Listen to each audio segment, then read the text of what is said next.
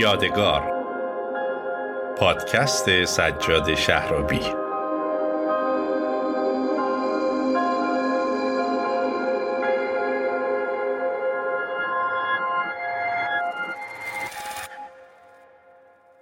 سلام وقتتون بخیر. تو این پادکست قراره با شما در مورد زندان صحبت کنیم. اما خیلی تمرکزمون رو روی خاطر تعریف کردن از زندان و یا سرنوشتی که حکومت برای زندانی ها رقم می‌زنه نمی‌ذاریم. بیشتر سعی می‌کنیم تصویر ذهنی شما رو نسبت به واقعیت زندان کامل و کاملتر کنیم.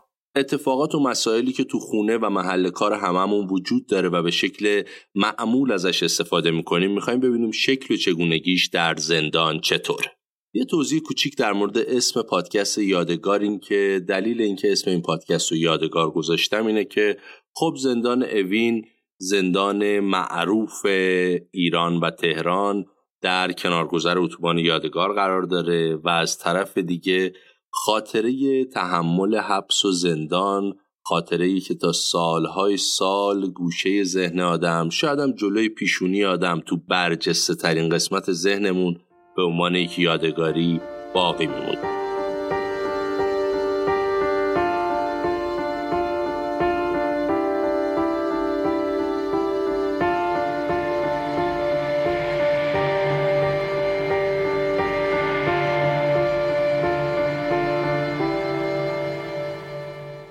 تو قسمت اول این پادکست می‌خوایم در مورد وضعیت بهداشت در زندان صحبت کنیم. خب بهداشت خیلی مفهوم کلیه و توی پادکست واقعا نمیشه در موردش صحبت کرد.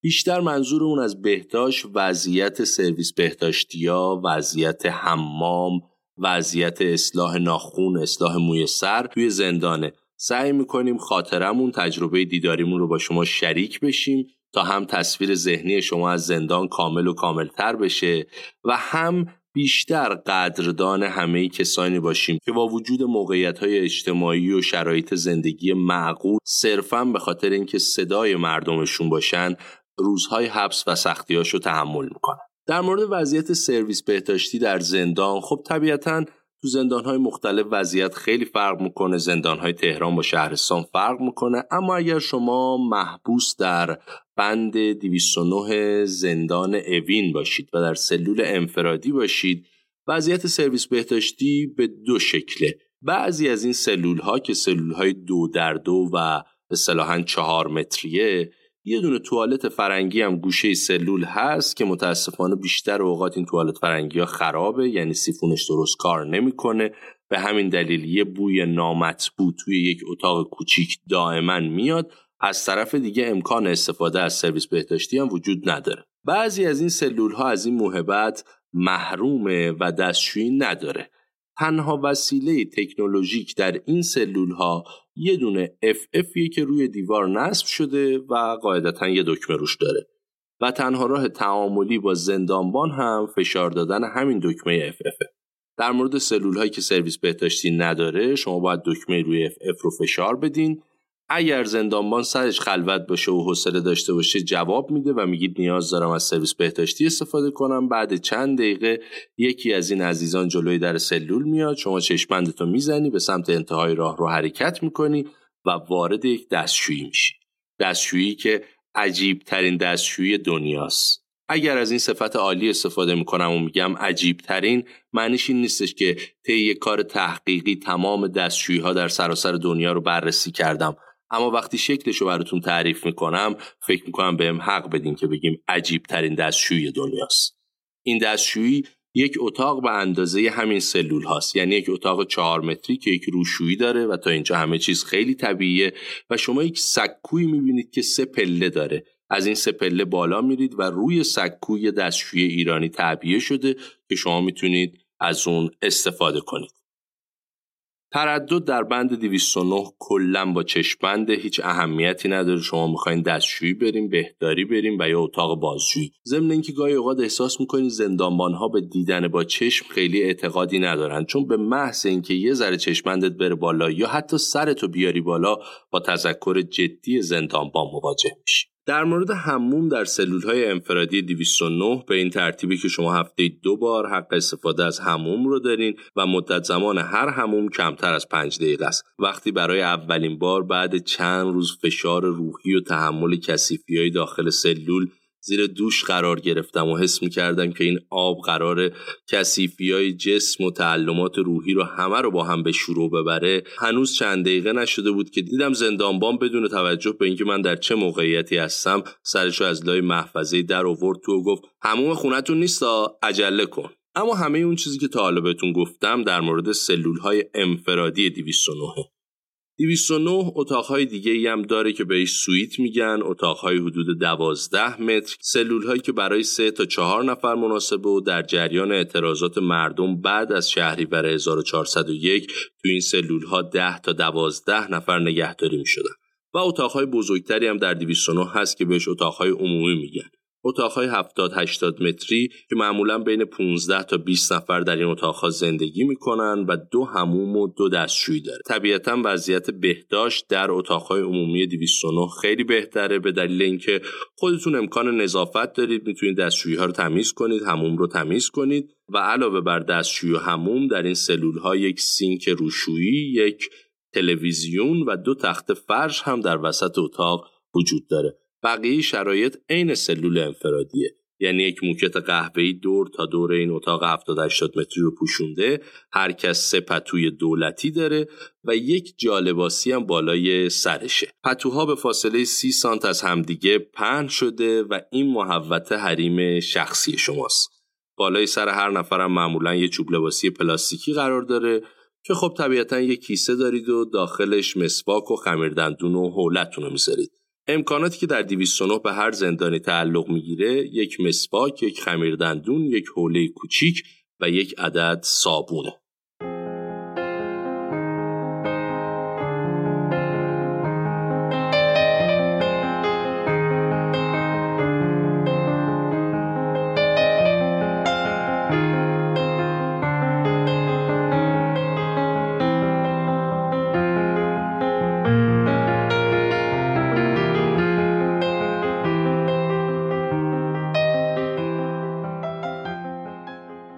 برای اینکه خودم تنها راوی ماجرا نباشم سلماز ایکدر روزنامه نگار رو از فعالان اجتماعی و مدافع حقوق کودکان و زنان که متاسفانه چند باری تجربه بازداشت رو داشته برامون در این پادکست از وضعیت بهداشت در 209 گفته.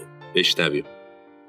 جلسه دوم بازجویی بود که بازجوی وزارت اطلاعات یه لگد خیلی بد زد تو شکمم.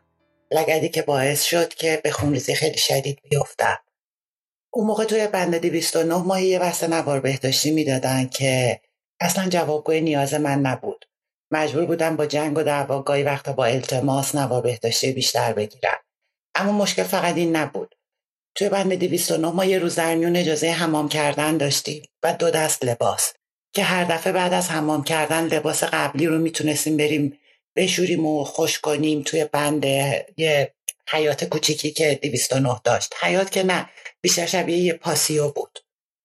ولی من شاید هر دو سه ساعت یه بار لازم بود که لباسم رو عوض کنم. تمام اون پتوهایی که بهم داده بودن 209 سه تا پتو می‌داد. سه تا پتو سربازی که دو تا برای زیر بود یکی برای رو. و اون موقع اگه می‌دیدن که یکی از پتوها رو لوله کردی ازش به عنوان بالشت استفاده می‌کنی ازت می‌گرفتن. هر سه تا پتو هم کثیف شده بود. اما نه این امکان رو به هم می‌دادن که لباسامو بیشتر بشورم نه اجازه داشتم که بیشتر از حمام استفاده بکنم. نه هیچ راه حلی داشت برای حل مشکل اون پتوهای کثیف. بدترین قسمت 209 اما این نبود حمام 209 بود. زندانهای سیاسی معمولا زندانهای تمیزتری هستند راجع بند 209 هم اگر نخوام اقراق بکنم و بگم که جای تمیزی بود ولی حداقل خیلی هم کثیف نبود. اما اون موقع هموم بند زنان یعنی بخش زنانش اینجوری بود که فاضلاب حمام توالت بود. با آب گرم حمام می‌کردی و آب گرم می‌رفت و وارد کاسه و بعد چاه توالت می‌شد. توی زندگیم هیچ وقت تجربه ای از این چندش آورتر نداشتم که در حین هموم کردن آب گرم باعث می شد که تمام بوهای نامطبوعی که در عالم میشه تصور کرد از اون چاه می‌زد بیرون. و هر بار هموم کردن برای من حداقل به معنای بیشتر کثیف شدن بود.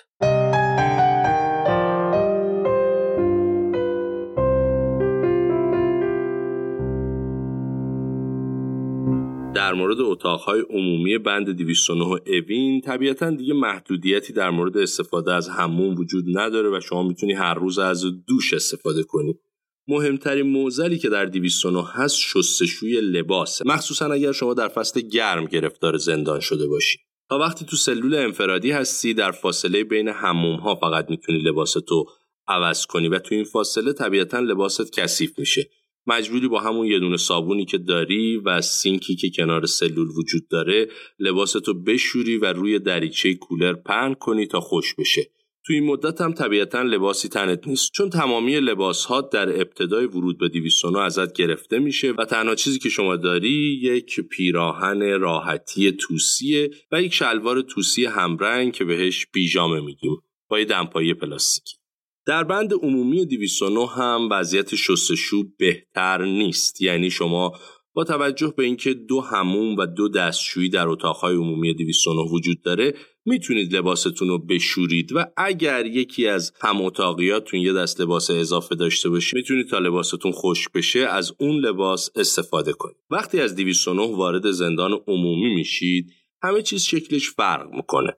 با توجه به اینکه نیروهای جهادی که خود زندانیا هستن در زندان عمومی مشغول به کار هستند روزی سه بار نظافت دستشویی ها و هموم ها و راهروها انجام میشه. بنابراین معمولا سرویس های بهداشتی و هموم ها از حداقل نظافت برخورداره در زندان عمومی محدودیتی برای استفاده از هموم وجود نداره. می‌تونید هر روز دوش بگیرید. به هر چند اتاق یک هموم اختصاص داده شده که از صبح زود تا ساعت 7 تا 8 شب قابل استفاده است. همه اون چیزی که من گفتم در مورد بند 209 زندان اوین و همچنین بند عمومی زندان اوینه اما میلاد عبدی یکی از صدها دانشجویی که طی اعتراضات سراسری اخیر توسط نیروهای امنیتی بازداشت و زندانی شد از تجربه بهداشت در زندان تهران بزرگ برای ما گفت. راجع به زندان تهران بزرگ سرویس های بهداشتی و هموم به تهران بزرگ یه سالن بود هموم ها صبح ساعت هفت تا نه و ده باز می‌کردن و میبستن تا ساعت پنج تا هفت شب. و مگه اینکه استثنا پیش میومد ما مثلا می‌رفتیم به چند تا افسر نگهبان خوب و بد داشتن که اگه خوبه بود تایم بیشتری باز می‌کرد هموم رو و اگه بده بود تو همون رس ساعتش میبست. دوازده تا هموم داشتیم. ولی هموم هامون سردوش نداشت. چون به خاطر اینکه می‌گفتن با این سردوش ممکنه خودکشی بکنن کارهای نمی‌دونم چی چی بکنن سردوش ها رو بکنن. شیر شیرهای هموم سردوش نداشت برای ما. تا اینکه آخر سر یعنی من یه هفته مونده بود به اینکه آزاد بشم تونستیم سردوش بخریم برای شیرهای هموم خودمون تمیزش می‌کردیم خودمون خدماتی همون دستشویمون رو تمیز می‌کردیم کارتونیمون رو. و اونجا فروشگاه داشت توی زندان تهران بزرگ بهتر بود. ما می‌تونستیم شامپو بخریم خمیر مسواک بخریم ولی آبش به درد آشامیدن نمی‌خورد و ما آب میخریدیم. چون آبش خیلی خاک و اینا داشت و ما برای دوش گرفتن هم بعضی موقع مثلا توی مومون خاک دیده می‌شد چون آبش خیلی بد بود وضعیتش. فارغ از این توی هموم توی دستشویی خیلی از دستشویی ها سیفونش گرفته می‌شد و اصلا بهش توجه نمی‌کردن و نمی اومدن دوازده تا دستشویی داشتیم ما که مثلا همیشه چهار تاش خراب شده بود و اصلا نمی اومدن درستش کنن. ما هم خودمون نمی‌تونستیم چون هیچ امکاناتی نداشتیم که اونجا بتونیم درستش بکنیم. تایمی که همون ساعت هفت بسته می‌شد ما زودتر همون رو میشستیم. ولی ساعت دهانیم یازده شب که خاموشی بود ما از سالن کلیدور یعنی از سالن زندان ما همه رو آب کف درست می‌کردیم میشستیم تا همون دستشویی. همش رو میشستیم ولی مشکلش اینجا بود که خیلی هاشون گرفته شده بود دستشوی هامون و ما خیلی از امکانات کمی برخوردار بودیم و اصلا افسر نگهبان ها جواب ما رو نمی‌دادن که بیان اینا رو درستش کنن. ولی در کل اگه بخوام مقایسه بکنم زندان تهران بزرگ بهتر از اطلاعات سپاه بود. اون بازداشتگاه اطلاعات سپاه بود.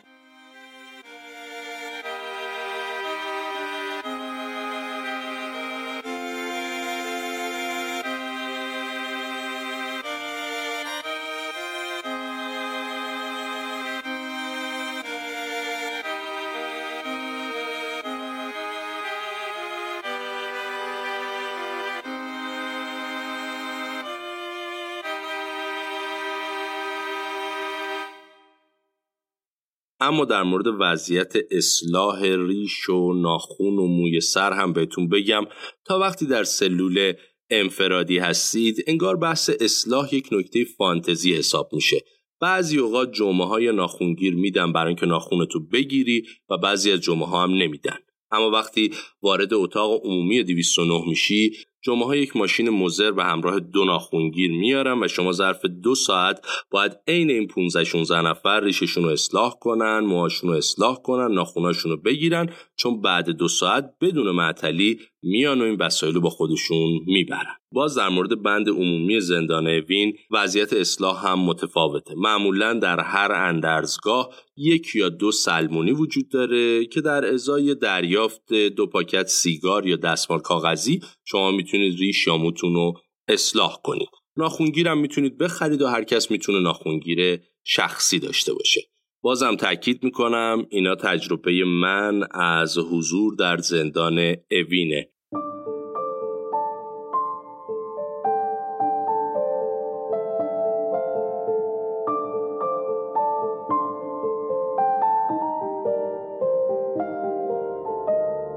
بشنویم تجربه میلاد عبدی در مورد اصلاح در زندان تهران بزرگ. رو راجب موهامون به اطلاعات سپاه هیچ چیزی بهمون نمی‌دادن.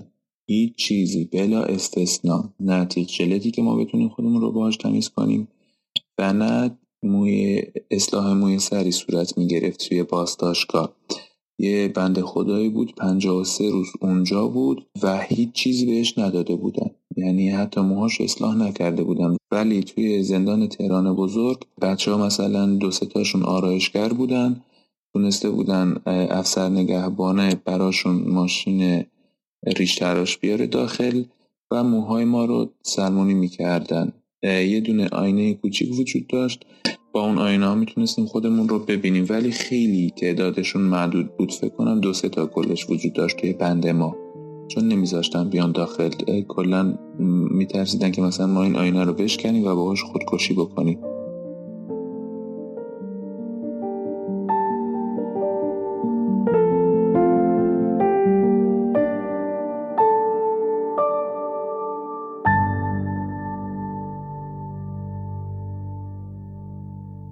یادم نرفته در مورد وضعیت تمیزی و کثیفی سرویس های بهداشتی 209 هم بهتون بگم. تا وقتی تو سلول انفرادی هستید چه داخل سلولتون توالت فرنگی داشته باشید و چه از توالت انتهای سالن استفاده کنید انقدر این دستشویی ها کثیفه و انگار که هیچ وقت رنگ آب به خودش ندیده که خیلی از مواقع اگر کارتون فوری نباشه ترجیح می‌دید از دستشویی استفاده نکنید. و یا خیلی از زندانیا سعی می‌کنن غذای کمتری بخورن که نیاز کمتری به دستشویی داشته باشن. تا وقتی در انفرادی 209 هستی قاعدتا نه کارتی داری نه پولی نه امکان خریدی. اما وقتی وارد اتاق عمومی 209 میشی در ملاقات هایی که یک هفته در میون انجام میشه خانواده می‌تونن به صورت نقد مبلغ یک میلیون و 500 هزار تومان برای شما بیارن. و با این یک میلیون و 500 هزار تومان که هر کسی می‌تونه داشته باشه در طول هفته می‌تونی خرید کنی. اقلام بسیار محدود که معمور خرید سر هفته میاد لیستش رو می‌گیره و چند روز بعد خرید شما رو تحویلتون میده. اقلام خیلی محدودی مثل دوغ و ماست و پنیر و آب معدنی و دستمال کاغذی و خمیردندون و شامپو و صابون. اما یه نکته در فاصله ای که از 209 میای بیرون تا وارد بند عمومی زندان بشی در اوین یک اندرزگاه یک وجود داره که به قرنطینه معروفه و فلسفه تأسیسش اینه که هر زندانی که از بیرون وارد زندان میشه چند روزی رو تو این بند بگذرونه تا اگر مریضی داره اونجا بهتر بشه و قبل از ورود به بند عمومی و انتقال بیماریش به دیگران بهتر شده باشه. می‌تونید بفهمید که با همین ذهنیت هم چقدر می‌تونه جای کثیفی باشه. از اونجایی که بازپرس ها معمولا می‌دونن زندانی در مقطعی که در بند قرنطینه هست خیلی اذیت میشه خیلی از مواقع در فاصله بین 209 تا بند عمومی هم شما رو چند روزی در بند قرنطینه نگه میدارن. اگر شانس بیارید و در روزهای وارد قرنطینه بشید که بند قرنطینه خلوت تره روزگار آرومی رو سپری می‌کنید. اما در مورد بند قرنطینه بگم که به شدت دستشویی ها کثیفه. با اینکه اونجا هم نظافت توسط نیروهای جهادی انجام میشه. در مدتی که در 209 هستید چه در اتاق عمومی چه در سلول انفرادی با تخت مواجه نیستی و ورود به قرنطینه اولین جاییه که تخت های فلزی سه طبقه زندان که تو فیلم ها و سریال ها دیدیم خودنمایی می‌کنه. بعضی از ملافه ها انقدر جرقاب است که گاهی ترجیح میدی سرما بخوری ولی روی خودت نندازی. خلاصه که بند قرنطینه به دلیل تردد زیاد و به دلیل اینکه همه نوع زندانی کسانی که اعتیاد شدید دارن کسانی که بیماری های مختلف دارن تو این بند تردد می‌کنن خیلی جای کثیفی و امیدوارم گذر هیچ کس به قرنطینه نیفته. خانم سلماز ایکتر که پیشتر صداشون رو شنیدیم و از تجربهشون در مورد وضعیت بهداشت در بند 209 زندان اوین برامون گفتن مدتی هم تجربه حضور در بند قرنطینه زندان قرچک رو داشتن. تجربه دیداری ایشون در مورد وضعیت بهداشت در بند قرنطینه زندان قرچک رو هم به اتفاق بشنه. تجربه زندان قرچک اما تجربه متفاوتی بود. من البته فقط توی بند قرنطینه زندان قرچک بودم اما قرنطینه زندان قرچک سه تا دستشوی توالت داشت و دو تا حمام دوش حمام. اون موقع توی بند قرنطینه یک زندانی مبتلا به یک بیماری واگیردار هم بود که البته کسی توضیح نداد اون بیماری چیه. اما یه دونه از اتاقهای بند قرنطینه یه دونه دوش و یه دونه توالت اختصاص داده شده بود به اون زندانی.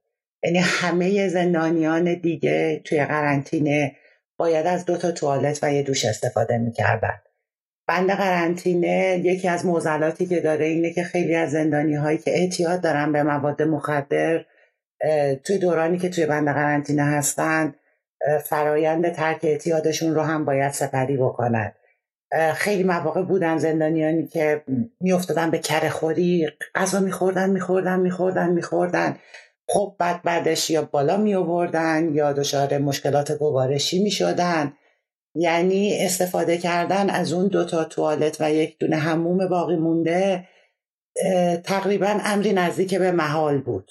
حداقل من ملد نبودم که چطور میشه از اونچه که توی زندان هست استفاده کرد برای یک ذره حتی تمیزتر شدن. کسافتی که توی زندان قرچک بود چیزی بود باور نکردنی. شاید عجیبترین مسئله توی زندان قرشک ولی حتی اینها هم نبود برای من. زندان قرشک یه عالم زندانی داره زندانیانی که از طرف خانواده حمایت مالی نمیشن. بعضی از این زندانی ها در مقابل اینکه کارهای عمومی بند رو انجام بدن بند قرنطینه رو مثل سرشماری کردن کنترل اینکه کسایی فقط از تلفن استفاده کنن که اجازه. استفادهش رو دارن شستن هموم و توالت و مثلا تقسیم غذا چیزایی از این دست طولانی مدت توی بند قرنطینه هستند بعد اون زندانیا ولی برای یه بسته نوار بهداشتی برای یه دونه شامپو کوچیک از این شامپوهای کوچیکی که توی هتل می‌دادن یه دونه صابون کوچیک التماس می‌کردن. چون بعد از اون پک اولیه بسته اولیه ای که در بعد به ورود زندان به هر زندانی می‌دادن بعد از اون اگر چیزی احتیاج داشتی بعد خودت میخریدی. و خب مثلا نوار بهداشتی تبدیل به یه کالای لوکسی بود که هر کسی توانایی خریدش رو نداشت. و اون کسانی که حالا یا زود از بند قرنطینه می‌رفتن به بندهای دیگه یا از قرنطینه آزاد می شدن معمولا نوار بهداشتی یا صابون و شامپوی رو که گرفته بودن و میذاشتن برای بقیه بچه ها البته واقعیتش اینه که در مورد قرچک اگه بخوام حرف بزنم باید بگم هیچ موزلی بزرگتر از موزل آب آشامیدنی نیست. من به عنوان آدمی که همیشه تو شهرهای زندگی کردم که می‌شده شیر آب و باز کرد و از آبی که از لوله میاد خورد برای اولین بار تو زندگیم. البته قبلا راجبه شنیده بودم. اون موقع یکی از اتهامهای من که منجر شد به صدور قرار بازداشتم هم تبلیغ علیه نظام بود از طریق امضا کردن یک بیانیه در مورد آب زندان قرچک. ولی واقعا تجربه این که زندانیایی هستند که به دلیل عدم تمکن مالی مجبورن از آبی بنوشند که مثل شیر کاکائو قهوه‌ای رنگه و متاسفانه بعد از سالها و سالها نوشیدن از اون آب بدنشون هم نسبت بهش مقاوم شده بود. یکی از دردناکترین تجربه هایی بود که تو زندگیم داشتم.